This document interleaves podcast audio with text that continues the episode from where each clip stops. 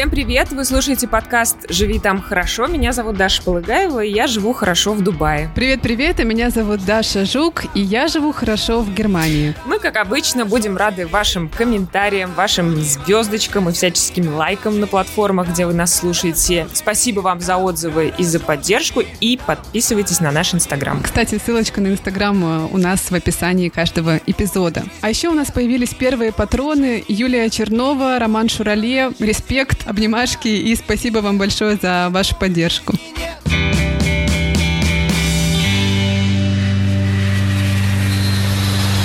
Ну что, Даш, апрель 2021 мы все еще в локдауне.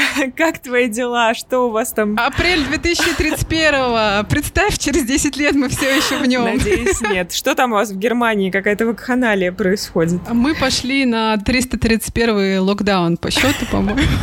Да, ну, у меня внутренний дзен, потому что у меня периодически бывают какие-то локдаунские припадки, потому что это уже невыносимо, но я пытаюсь как-то держаться. И слава богу, сейчас у нас а, началась весна, а, цветут цветы, поют птички. Мы стараемся как можно больше времени проводить где-нибудь в лесах, в полях, и это спасает. Но так, да, действительно, бакханалия. Я читала статью вот на, накануне нашей записи про то, что Меркель уже, знаешь, ну, настолько фрустрирована, не понимает, что и делать, но немцы надеются на то, что как-то все разрулится. История в том просто, что, как было написано в статье, Германия — это страна победившего федерализма, и многое решают а, на местах. И Меркель не может жесткой рукой, как там, не знаю, в России, в Китае или в Турции взять и приказать всем а, немедленно закрыть все бары и кафе. Да в России что-то тоже жесткой руки не наблюдалось. Жесткой? Ну, ладно. Ну, в, ну, в России вообще просто все решили, что ценой жизни мы спасем экономику. Поэтому там совсем другая история. А как у тебя дела? И я, судя по твоим сторис, в Дубае как раз все хорошо, более-менее. Можно ходить в бары даже. Да, ты знаешь, я только что вернулась из бассейна, где встретила большое количество 60 плюс э, немецких туристов, которые, видимо, сбежали да из-под вашего, да, локдауна. И, и итальянских еще было много. Да, у нас э, как будто бы ничего особенно не происходит, но, как обычно, есть какие-то ограничения, там, маски, собираться большими группами нельзя, могут наказать. Меня, кстати, чуть не оштрафовали, я маску приспустила на улице, полицейский с большим пистолетом меня остановил, но мне удалось Ничего его заболтать. Себе. Да, с большим пистолетом? Да, так штраф тысячу или в три тысячи долларов грозил, не помню, в общем, какой-то огромный штраф. А так, да, можно ходить в бары, мы ходили с мужем, вырвались на прошлой неделе, нужно просто столик заранее забронировать, и как будто бы ничего не происходит, сидишь себе, пьешь коктейли, смотришь в окно на небоскребы, прям классное такое ощущение, не была в баре, наверное, года полтора. Я, знаешь, мне кажется, что я тоже не была в баре года Да, по разным причинам. А как с Машей вы поживаете? Пытаемся уговорить Машу побольше спать и поменьше просыпаться по ночам. Вот, а в остальном поживаем хорошо. Маша только не узнает меня, когда я маску надеваю. У нее такое удивленное лицо на улице. Мне приходится маску приспускать и говорить «Привет, я здесь, все нормально». Это Новый дивный мир. Да, новые реалии. Друзья, этот выпуск мы записали вместе с итальянским брендом одежды и нижнего белья Тезенис. Как я уже рассказывала вам в прошлом эпизоде, этот бренд лично мне, как человеку, который действительно беспокоится о разумном потреблении, очень-очень симпатичен. Компания заботится об окружающей среде и повышает уровень экологической ответственности. Так, например, в прошлом году в Тезенис аж на 30% сократили потребление воды и на 27 миллионов килограмм выбросы углекислого газа.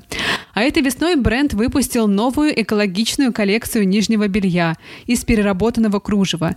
Это белье отличного качества, материал прям очень-очень мягкий и очень приятный на ощупь. И я считаю, что если мы хотим позаботиться о будущем нашей планеты уже сейчас, то можно начать с малого, вот буквально с таких покупок. А еще у Тезенис вышла новая коллекция спортивного нижнего белья. В нем удобно заниматься спортом и вести активный образ жизни. И кроме того, спортивными топами можно дополнять и повседневные образы. Посмотреть на новую линию белья можно по ссылке в описании этого эпизода, а коллекция уже в магазинах. Мы обещали, что в нашем подкасте будем рассказывать о разных способах переезда в другие страны. Будем делиться опытом наших героев. Кажется, что сейчас многие задумываются об этом, не только в России, вообще в русскоговорящей среде. И сегодня мы расскажем о том, как переехать в США. Мы поговорим с Ириной Черняк, журналистом, модным стилистом и автором подкаста о моде «Стиль в деталях». Ирина переехала в США по визе талантов, и она как раз расскажет про то, как это работает и как ей удалось ее получить.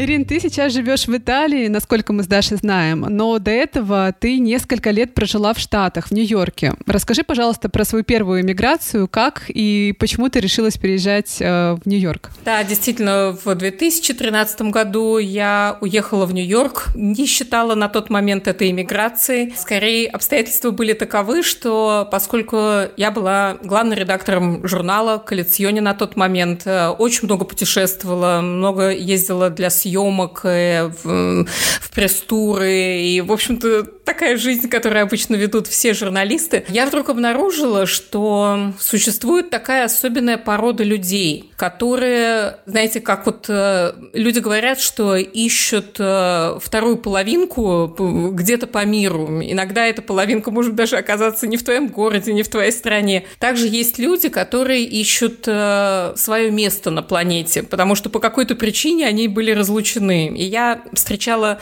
много таких людей, которые перебираются в другие страны. Это казалось не, не только моих русских друзей, хотя, например, одна моя подруга уехала в Рим, и она утверждает, что она римлянка, хотя она рождена была в Москве.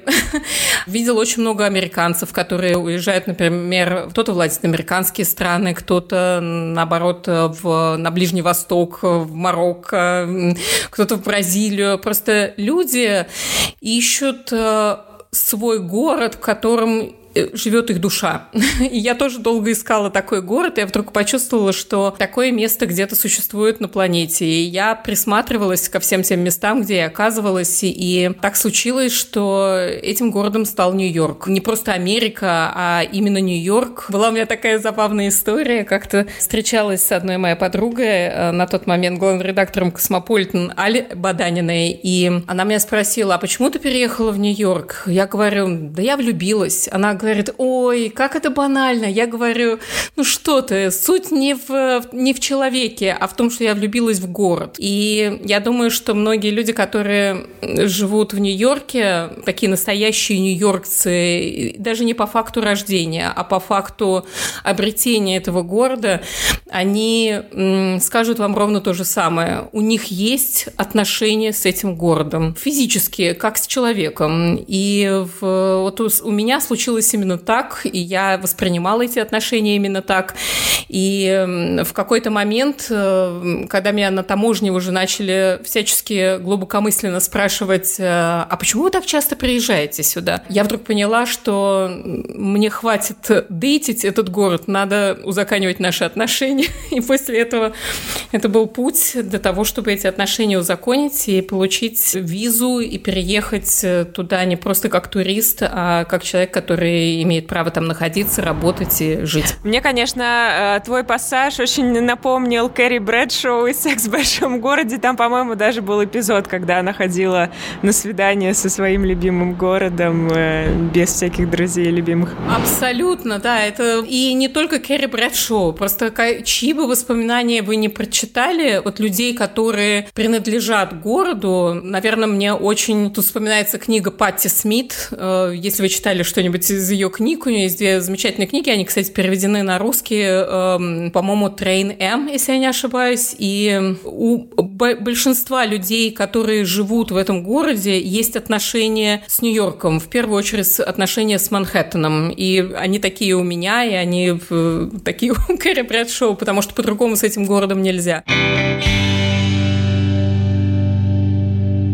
Интересно поговорить про способ переезда. Ты переехала по визе талантов. Расскажи, что это вообще такое? Да, на самом деле это, это реально очень интересная возможность и очень интересная виза, которая существует, по сути, только в Америке. Я слышала, что нечто подобное, может быть, существует в Великобритании, и, кажется, нечто подобное пытались э, внедрить в Китае. Не буду брать на себя риски утверждать, что это действительно так, но в Америке такая виза существует. Эта виза называется O1, и она как бы объясняется, что это для людей с extraordinary abilities, то есть людьми, которые обладают какими-то выдающимися талантами. И это очень широко понимаемая виза, она очень любопытна на самом деле, потому что вначале все началось с того, что я сама, будучи главным редактором, подписывала некие загадочные рекомендательные письма для моделей, потому что они уезжали именно по такой визе. Им нужно было, естественно, доказывать,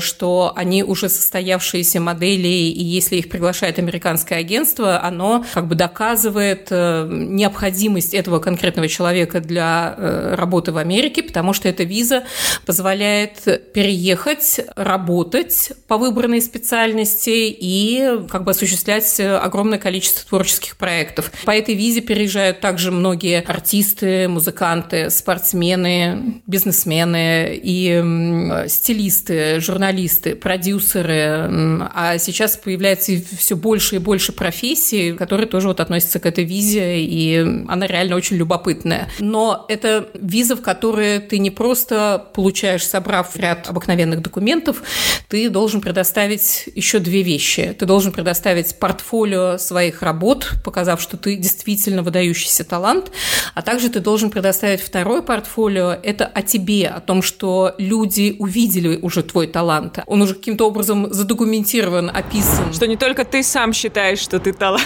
Да, да, да, да. То есть э, это должны быть статьи о тебе, должны быть интервью о тебе, должны быть эм, как бы подчеркивание того, что ты действительно являешься экспертом своей области, и это признаешь не только ты, но и окружающие. Таким образом, это признает Америка и как бы одобряет твою визу для переезда и работы. Но это еще виза интересная тем, что она может быть повторяема, потому что она выдается только на три года. После этого ты можешь еще раз подавать на нее, без, в общем-то, наверное, бесконечное количество раз, если это требует твоя рабочая ситуация, либо переквалифицировать в следующий раз во вторую подачу уже в грин-карт, ну, со всеми выходящими обстоятельствами, потому что после грин-карт можно уже претендовать через какое-то время, например, на гражданство, и это путь многих людей, которые в конечном итоге выбирают, что Америка – это их страна, они хотят здесь жить, и они хотят в ней закрепиться, но это вот хорошее начало. И я думаю, что, например, вы как журналисты тоже могли бы более чем претендовать на подобную визу, но это непростой путь, потому что собрать документы не так просто,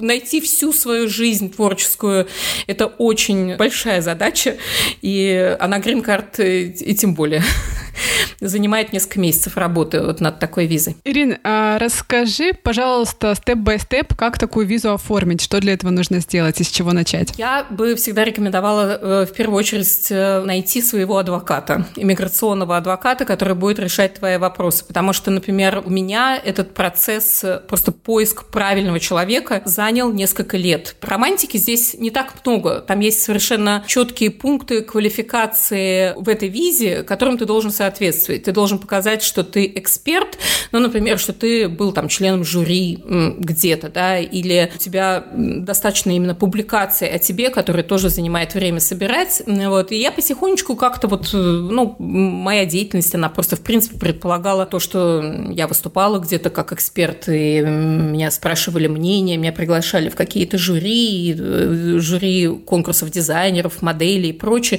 То есть это естественным образом как это происходило. Сам кейс я собирала где-то около трех месяцев. Дело в том, что ты должен найти все возможные упоминания о себе и своей работе. И вот, собственно говоря, основное время уходит на то, чтобы ты собирал всю эту информацию. То есть ты поднимаешь просто вот от царя гороха, буквально вот, ну, поскольку я была журналистом и стилистом э, с 95 -го года, я собирала всю информацию и все публикации и о себе, и того, что я где бы то ни было делала, потому что где-то это были очень маленькие заметки, заметки, где-то это были просто глобальные журналы, где я была главным редактором. И в конечном итоге после этого ты все это аккуратненьким образом подбираешь одно к другому и отмечаешь э, везде, чтобы это было просто понятно для тех людей, которые будут рассматривать твои документы, э, твой рекорд, так называемый, да, ты отмечаешь свое имя, чтобы все очень быстро находили, а, вот здесь действительно есть упоминание, что вот она стилизовала эту съемку, или, а, здесь есть упоминание, что это интервью о ней. Ну, а после этого ты фактически как журнал собираешь свое портфолио, то есть ты верстаешь страницы, где ты доказательным образом показываешь, что ты делал съемки, эти съемки были, например, отмечены в каких-то конкурсах, э, или ты работал с селебрити, или ты работал там с известными певцами. И вот, собственно говоря, все это ты показываешь страница за страницей. И я вот в своем эпизоде подкаста тоже рассказываю случай, который, честно говоря, меня очень поразил, потому что у меня была подруга, она до меня прошла весь этот процесс, и она мне рассказывает историю о том, как она пошла в консульство, показала свое портфолио, и сбежались все офицеры, казалось бы, такие, у них такая достаточно скучная работа, и вдруг они видят портфолио фотографа, очень талантливого фотографа, и они все сбежались и говорили ей комплименты, как говорили, какая у нее прекрасная, значительная работа. И как бы прелесть моего случая была в том, что я ожидала, что нечто подобное произойдет, наверное, и со мной. Потому что это было 15 лет моей жизни. И я протягиваю свое портфолио в окошко и думаю, ну сейчас, сейчас оно будет. И мне офицер пролистывает э, мои страницы, протягивает это обратно и говорит «nice paper». Я думаю, ну как здорово, какой отличный комплимент 15 годам моей жизни. Вот, но, э, тем не менее, это не умолило того, что я получила свою визу. Разумеется, я, конечно, очень волновалась. Что бы ни сказали, только бы визу поставили. Ну и поставили.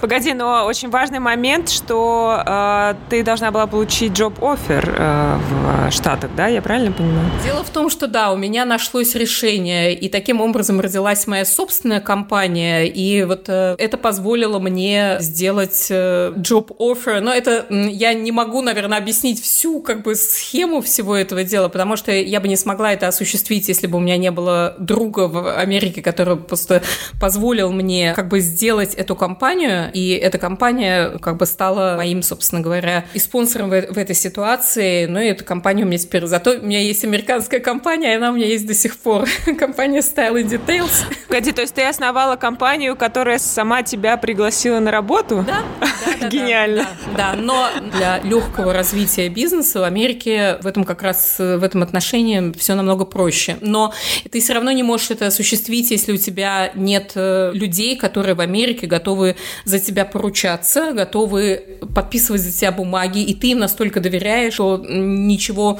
плохого не произойдет. То есть это, это не простой шаг, это не просто раз, два, три, ты взял, открыл компанию, нет, это тоже твои отношения, это твои связи, это твое доверие и твоя уверенность в других людях, которые позволяют делать подобные вещи. Вот, потому что это не просто. Ты не можешь это сделать просто вот, ну, как абсолютную фикцию. Нет, это не так. А что дает эта виза? Какие вообще она дает бонусы? Бонусы. Ты можешь переехать, и могут переехать члены твоей семьи. Единственное, что члены твоей семьи э, обладают немножко другим статусом. У них эта виза называется О3, если я сейчас правильно помню. Например, ну, а, э, таким образом это вот касалось моей дочери, которая в, в конечном итоге переехала со мной, но спустя некоторое время, не сразу. По этой визе члены семьи могут находиться в стране, но они не обладают обладают правом на работу, например. Но э, с моим ребенком тогда это была как раз не проблема. Вот, это иногда создает определенные сложности, потому что сейчас, конечно, многие люди работают удаленно, и, соответственно, для них просто не составляет э, проблемы, потому что они не должны и не хотят, э, например, начинать работу в Америке, они просто продолжают свою работу удаленно с любыми другими компаниями, и в таком случае никакого конфликта, но например, другой супруг не имеет возможности работать официально в Америке. Но, естественно, всегда существуют какие-то собственные схемы в каждой конкретной семье, но это важный существенный угу. нюанс. А я хотела бы как-то резюмировать э, этот процесс для наших слушателей. То есть история следующая. Человек, который хочет получить такую визу, должен создать себе кейс, должен доказать, что он уникальный талант, и не он один так считает, а это признано другими людьми в той стране, откуда он происходит, откуда он переезжает. Нужен адвокат в Америке, который, я так понимаю, понимаю, будет все это презентовать или помогать презентовать. Да, еще нужны рекомендации. Нужно собрать около 10 рекомендаций от э, профессионалов из индустрии. Желательно не только из твоей собственной страны, а из Америки в том числе, и не обязательно только из Америки. Это могут быть э, профессионалы из других стран, но желательно, чтобы они не были только те, кто вот в, твоем круге в России. Вот, и в эти 10 э, рекомендательных писем ты тоже прилагаешь к своему кейсу. Они говорят э, о том, они описывают тебя и подтверждают, и гарантируют экспертным мнением вот уже тех самых людей, что ты действительно человек, э, который обладает уникальным талантом, и эти люди свидетельствуют об этом и готовы свидетельствовать, если это будет необходимо. Угу. Ну и э, последний важный момент – это приглашение на работу. Я так понимаю, что это, в общем, такой серьезный препон для многих. Но если оно есть, то человек переезжает, три года может работать э, в Америке. Это немаловажно, я так понимаю, для многих, кто хочет остаться в Штатах. А там уже дальше люди сами, так сказать, э, делают какое-то свое будущее, создают, э, подаются на грин-карту, ищут новую работу, подаются еще раз на эту визу и так далее, и так далее. Да, да, да. Но не, не все, кстати, mm-hmm. делают свою собственную компанию. Некоторые реально получают приглашения от каких-то компаний американских, ищут их, находят, и в таком случае э, работодатели становятся гарантами того, что этот человек будет обеспечен работой. Но при этом они, кстати, не обязательно будут давать тебе работу, но они говорят о намерениях с тобой работать. То есть не то, что они тебе прям точно должны подтвердить, что вот они тебе гарантируют такую зарплату или еще что-то. Но то есть это достаточно не очень конкретное подтверждение, но гарантия того, что что-то все-таки будет происходить. Ирин, скажи, а как ты сама оцениваешь а, вот трудоемкость процесса получения этой визы? Насколько тебе это все сложно далось и на каких а, моментах ты спотыкалась? Потому что ты довольно много времени на это потратила. Во-первых, на это тратят много времени все. Вот. Я не верю людям, которые говорят, что они сделали это очень быстро, потому что собрать всю свою жизнь – это реально очень непросто. Но, с другой стороны, я сейчас тоже как бы интервьюирую много моих коллег, которые так же, как и я, достаточно продолжительное время занимаются стайлингом э, и занимаются модой, скажем так, да. И, честно говоря, удивляюсь, что они даже не помнят своего портфеля портфолио, они никогда не ставили себе задачи собирать свое портфолио.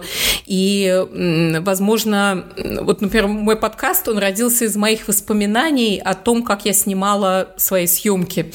И, наверное, почему я все это помню, потому что я многократно перелистывала все свое портфолио, все это как бы оживало вновь и вновь, и именно поэтому захотелось этим делиться. И, но когда люди последовательно развиваются в каком-то месте, ну, например, в Москве. Все-таки вот Москва – это как бы центр моды в России, и все стремятся именно в Москву, что, если они хотят заниматься этой профессией. И когда ты живешь в Москве, часто твоя карьера развивается так последовательно, и все настолько априори знают о том, кто ты, и насколько ты значителен, и насколько ты профессионален, и почему тебя надо, собственно говоря, приглашать на работу, что никто никогда не делает даже своего портфолио. Но во всем мире люди превращаются не просто в персонажа, они превращаются в продукт, да, то есть они именно за счет того, что они постоянно должны показывать, кто они, людям, которые вообще о них ничего не знают, ты постоянно оттачиваешь э, себя как вот некий продукт со своим портфолио, со своим резюме, с какими-то постоянными обновлениями, с постоянными челленджами, которые ты сам перед собой ставишь.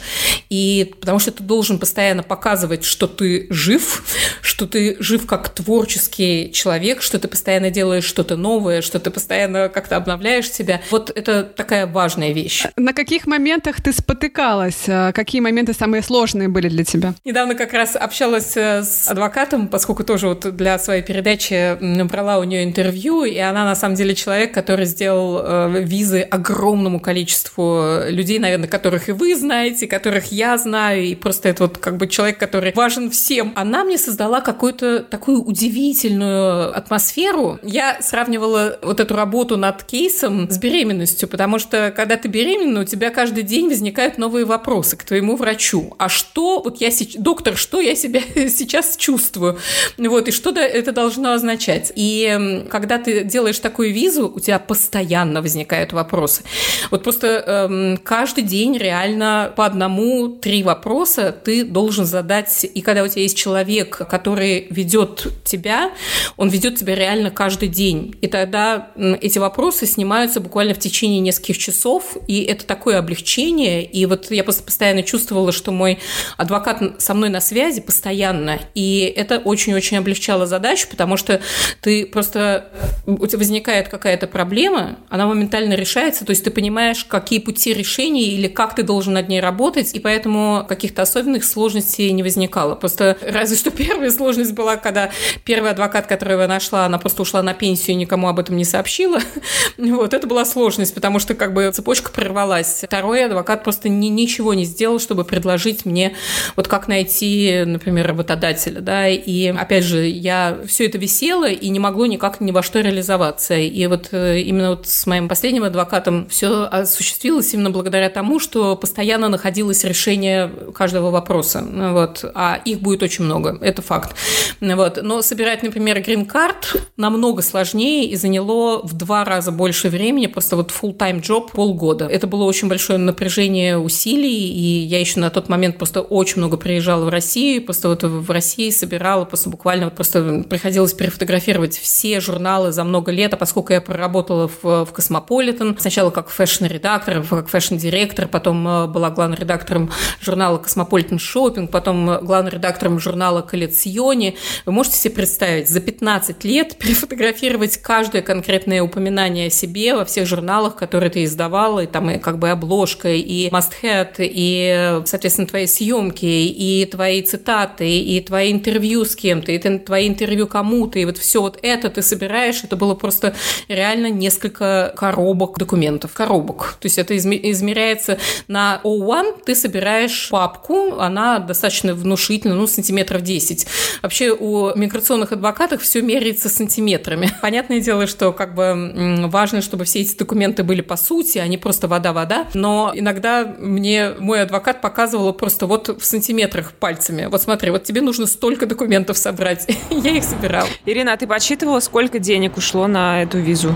На самом деле это достаточно фиксированные суммы. Честно говоря, я сейчас не могу, поскольку я все-таки достаточно давно оформляла, я думаю, что сейчас это не сильно изменилось, но есть достаточно фиксированная цена. Надо рассчитывать, наверное, около 6-7 тысяч за УАН. Опять же, я говорю, я не адвокат, я не могу вам сейчас сказать точную э, сумму, но э, это приблизительно стоит таких денег. Да? Надо рассчитывать как минимум на такую сумму. Э, с грин-карты раза в два больше, наверное. Но когда ты получаешь свой пакет документов, который тоже где-то приблизительно 5 сантиметров, ну, от 3 до 5 сантиметров бумаг, которые подаются, собственно говоря, как твой кейс, ты понимаешь, что каждая копейка здесь и каждый цент потрачен не напрасно, потому что это действительно огромная работа по систематизации каждого конкретного случая и чтобы каждая конкретная вещь была доказана, потому что потом просто этот э, случай рассматривается, если не ошибаюсь, тоже в Вермонте где-то, есть специальная организация, которая рассматривает все подобные заявления, и люди должны увидеть, э, что все абсолютно доказано. То есть ты не апеллируешь кому-то живому в этой ситуации, ты просто отсылаешь документы, и твой случай рассматривается.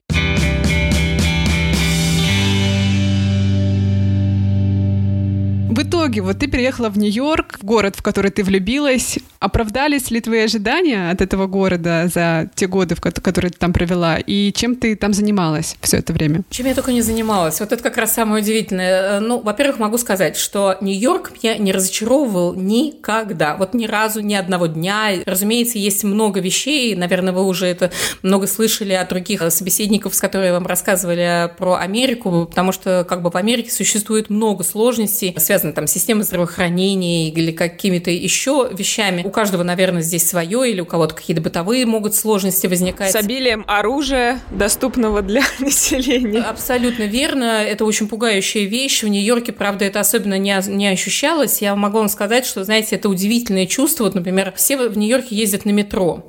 И когда ты смотришь, что в Нью-Йорке, в, мет- в нью-йоркском метро, каждый первый человек другой национальности. То есть э, это абсолютно захватывающее чувство, честно говоря. Ты понимаешь, что вот за каждым человеком стоит совершенно другая культура, возможно, другая религия, и, возможно, другое представление о жизни, и э, другое представление о ценностях, и даже ценности чьей-то другой жизни, да, и ты понимаешь, насколько хрупок и ценен этот баланс, в котором люди просто улыбаются друг другу, а не эм, ну, строят сложное выражение лица и проявляют друг другу агрессию или пытаются таким образом защититься от других людей.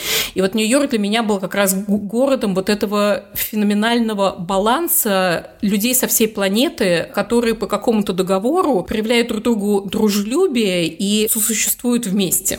Вот. И Нью-Йорк, конечно, ну, сам город не разочаровал меня никогда. Он, наоборот, мне давал какую-то удивительную энергию. У меня было такое ощущение, что когда туда приезжаю, еще когда я даже приезжала, только не жила, что из меня как будто вы, вы, так выдвигаются так две трубы, которые подключаются такими кранами, ну, как бы с, сочленениями к самому городу, и я через себя начинаю прокачивать ту мощнейшую энергию, которая существует в этом городе. А вот когда я конкретно уже переехала. Я помню, я сняла себе офис, он был в нескольких блоках от моей квартиры, я ходила пешком, и я не могла даже идти, я бежала.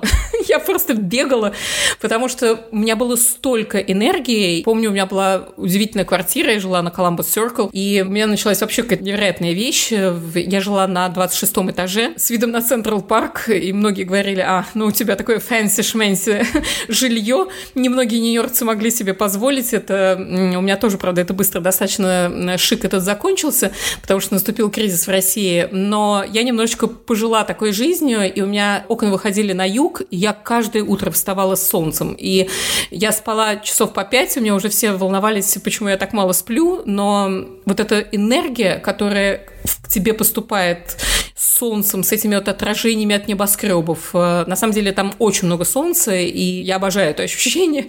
И когда ты выходишь из дома, вдруг э, люди вокруг тебя начинают оживать улыбками, это дает тебе еще дополнительную энергию, и весь ритм города, бит города, музыканты, которые там играют, как весь трафик, да, то есть как все машины, их взаимодействие, какие-то гудки, толпы людей, и вот какие-то звуки, которые тебя окружают, они дают тебе абсолютно феноменальную энергию. Многие эту энергию не принимают в Нью-Йорке, и они не считают Нью-Йорк своим городом. Но это вот мое, мое ощущение, и поэтому этот город стал моим городом. Да, интересно, потому что у меня как раз не сложилось с Нью-Йорком. Ну, я там не жила, но я там была несколько раз, и я как раз тот человек, которому по странному стечению обстоятельств, например, Вашингтон нравится больше, чем Нью-Йорк, и в Нью-Йорке я себя не чувствовала комфортно.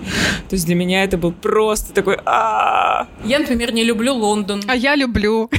Я знаю очень много людей, которые без ума от Лондона, вот они как раз воспринимают его энергетику как очень важную для их э, креативности и для их как бы вообще вот отношений с городом. Именно поэтому так важно найти свой город и свое место.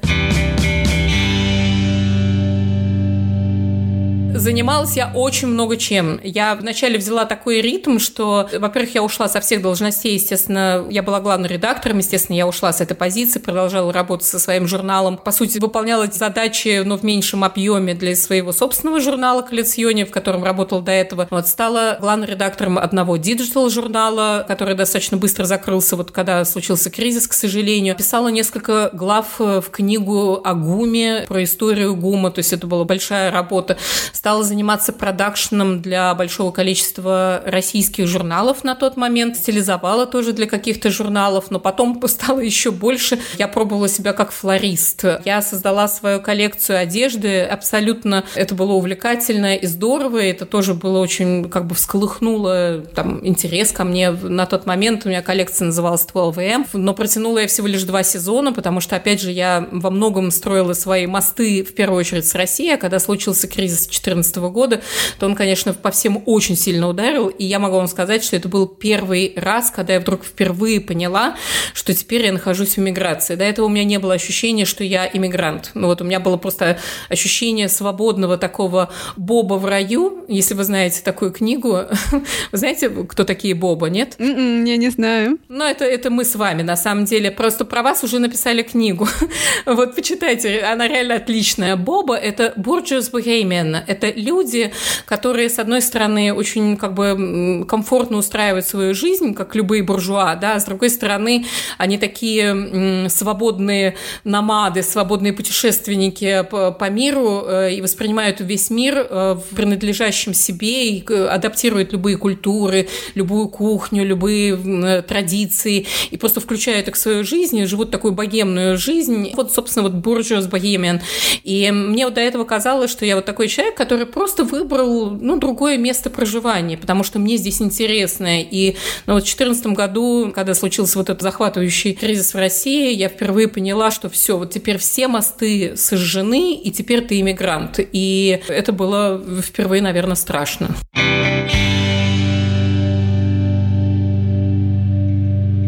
Ты такую оду Нью-Йорку воспела. Э, почему все-таки ты там не осталась? И как так вышло, что сейчас ты живешь в Италии?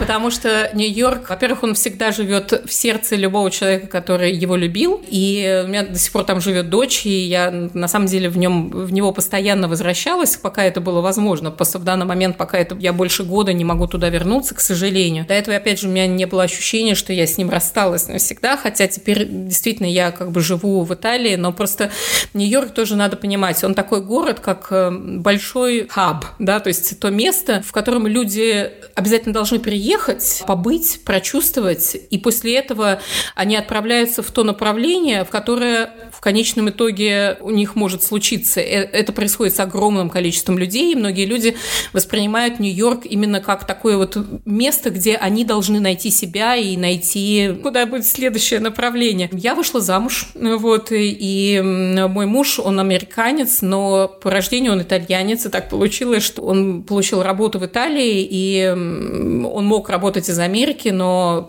сказал, а почему бы нам не попробовать пожить в Италии? И мы попробовали, э, сначала два месяца попробовали, а потом это затянулось уже практически на пять лет. Вот. Но это не исключает того, что мы когда-то вернемся, например. Вот. Опять же, мне кажется, люди, которые хотя бы один раз ступили на путь уехать из того места, казалось бы, где родился, там и пригодился, вот, они включаются в какую-то свободную гонку, что это может произойти, что вот вы, вы тоже сейчас живете в тех местах, где вы живете, но в какой-то момент вы вдруг раз и окажетесь в другом месте, и для вас уже не составит это определенная проблема, хотя я, честно говоря, не ожидала второй иммиграции. Последний вопрос, такой философский. А ты в своем письме нам написала, что в связи с карантинами живешь в месте, где нет никакой моды, но есть возможность понять, что такое счастье. А расскажи Расскажи, что это за место такое и что ты там поняла про счастье? У нас есть дом, он находится в месте, которое называется Пьоппи. По-русски это можно перевести Тополькова, хотя тополей здесь на самом деле нет абсолютно. Дело в том, что место на самом деле очень маленькое и в тот же момент очень знаменитое, и о нем э, рассказывают огромное количество и телеканалов в последнее время, потому что все, наверное, слышали о том, что существует такая диета Медитерранея, то есть средиземноморская диета. Вот. Э, именно в этом месте американский ученый Ансель Кис в 1959 году придумал средиземноморскую жесткую диету. Он просто обнаружил, что люди, которые живут вот в этом конкретном месте, они почему-то очень долго живут. У нас действительно здесь есть долгожители, которые жили до 103, до 106 лет, и я знаю какую-то такую статистику, что это чуть ли не самые удивительные показания долгожительства по всему миру. И сейчас ученые тоже многие изучают принципы жизни здесь, потому что, во-первых, здесь даже не нулевой километр еды, а нулевой сантиметр, как здесь прикалываются некоторые продающие овощи, потому что действительно как бы еда совершенно феерическая, э, но не только еда составляет ингредиенты счастья. Интересно, что практически никто, наверное, не занимается в джимах, потому что очень многие люди работают на земле, и вот эта активность постоянная, она куда естественнее, органичнее, чем э, любая другая спортивная активность. Вот э, люди пьют вино, люди считают, знаете, здесь как бы ингредиент, что бокал вина абсолютно абсолютно приветствуются. Секс, э, здоровая еда, постоянное солнце и вот это удивительное вот как бы отношение с природой, потому что у нас здесь море, у нас здесь свежие морепродукты, вот, и это становится ингредиентами, которые, собственно говоря, делают стиль жизни таким правильным. Я, честно говоря, еще в Америке всегда удивлялась, потому что вы, наверное, тоже замечаете, что русский язык э, для вас, как для иммигрантов, очень сильно меняется, но без вас, и вы не понимаете, вот откуда возникают разные термины. И в России очень приняты сейчас термины негативно и позитивно, если вы, знаете, вы понимаете, да, что все говорят, ну, не будь такой негативный, или давайте про позитивное. А я поняла, что в Италии вообще не существует этих слов. Их просто не существует. Существует только градации счастья. Потому что вот у меня муж, как типичный итальянец, он каждое утро, когда мы спускаемся с нашего холма, из, э, от нашего дома, вот он оглядывается просто вокруг. И светит солнце, э, как бы шумят волны, птицы щебечут, э, и вообще просто природа живет. Он говорит, what a day, да, какой прекрасный день, понимаете? И вот даже когда солнце нет. Знаете, одну мудрость высказал простой человек, очень простой человек, которого мы просто встретили в эм, электричке. Мы ехали на поезде, и был достаточно э, такой облачный день. И муж говорит, ну да, что-то погодка сегодня не очень. А этот мужчина говорит, ну вы знаете, ну я же знаю, что за облаками есть солнце. Понимаете? И здесь на самом деле вот, вся, вот это, вот чтобы понять, что такое счастье, вот в этом месте, надо просто знать всегда, что за облаками есть солнце. И это всегда делает тебя счастливым. И поэтому здесь не бывает негативности. Здесь бывает просто чуть-чуть почему-то меньше счастья сегодня.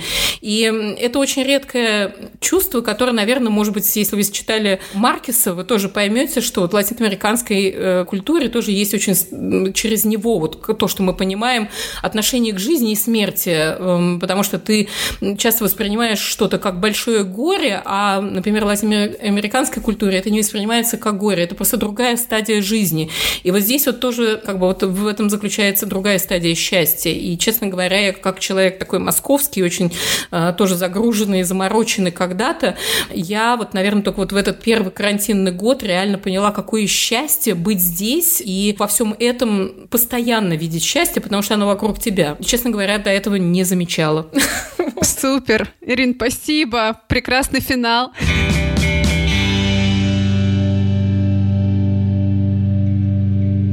И, наконец-то, впервые в 2021 году возвращается наша легендарная рубрика «Повариха борща». Кто не помнит, это рубрика, в которой Даша учит своего мужа из Германии Филиппа русскому языку. Ну что, Филипп, я думаю, пока мы забросили эту рубрику, он уже забыл все, что выучил, и, и, и вообще русский язык. Как там дела у него? И вообще у него двойка, да, он совсем разленился. И даже онлайн-курс, который я ему подарила на Новый год, забросил, потому что повариха его хоть как-то мотивировала. Поэтому, Даша, надо возвращаться, чтобы он не расслаблялся. Повариха борща. Языковые курсы с Дарьей Жук. Привет, друзья! Мы наконец-то вернулись. Привет! Филипп, как твои дела? О, это локдаун жизни. Три месяца, шесть месяцев. Кто тебе просчитает? Но я скучал по поварихе. Надеюсь, друзья, вы тоже соскучились по поварихе. И сегодня мы будем учить русские поговорки и пословицы про ум и талант. Как раз очень в тему нашего эпизода. Был бы ум. Why, why are you laughing? It's your favorite Bill, Bill, Bill, Bill, Bill, Bill, Bill. Philip loves this «ы» sound. Был бы ум, будет и рубль. Не будет ума, не будет и рубля. Был бы ум, будет и рубль, не будет ума, не будет и рубля. Is it that unclear that you had to repeat it? Yes. I think some people maybe didn't understand this. Jesus. Uh, so, uh, do you know what it means? If you're smart, you have money. Something like this, yes. If I have to translate it for you literally, I would translate it like if you've got brains, you will have a rubble. If you don't have brains, you won't have a rubble. Okay, but is that really true? What about some of these oligarchs? I mean, they don't all look like Lomonosov. Not like Einstein. Филипп говорит, что эта поговорка не совсем релевантна, потому что не все наши олигархи выглядят как Ломоносовы. Большему кораблю... Кораблю? Mm-hmm. Большое плавание. Yep. A great ship needs deep waters. Uh, or literally, you can translate it like for a big ship, a big voyage. A big voyage, but sure. Voyage sounds wonderful. Actually, that reminds me of a quote from uh, from Howard Thurman. Don't ask yourself what the world needs. Ask what makes you come alive and go do it. Because what the world needs is people who have come alive. Philip tries to be really philosophical and uh, wise. Mean try? Филипп старается быть философом, а, пытается быть философом и нашел фразу Говард, Говарда Турмана, афроамериканского писателя, философа, теолога и педагога. Не спрашивая, в чем нуждается мир, лучше спроси себя, что возвращает тебя к жизни. Миру нужны те, кто вернулся. Philip, you are very, very philosophical tonight. Philosophical. Умный в гору umnoj goru nie. Um a smart person won't go up the mountain, he will go around the mountain. Okay, so then I'm going to be a smart person. I will go around learning Russian now. Даша, ты видишь, Филипп саботирует повариху борща. Это все было неправда, что он скучает по поварихе. Okay, Philip, so you're out, you're out of повариха, right? So it's your last episode and you're saying goodbye to people. Thanks for listening to the first and last episode of Повариха борща in 2021. Увидимся в следующем году. No, I married a Russian woman, so I have to continue. Спасибо, что дослушали до конца. Всем пока. Пока-пока и живите там хорошо.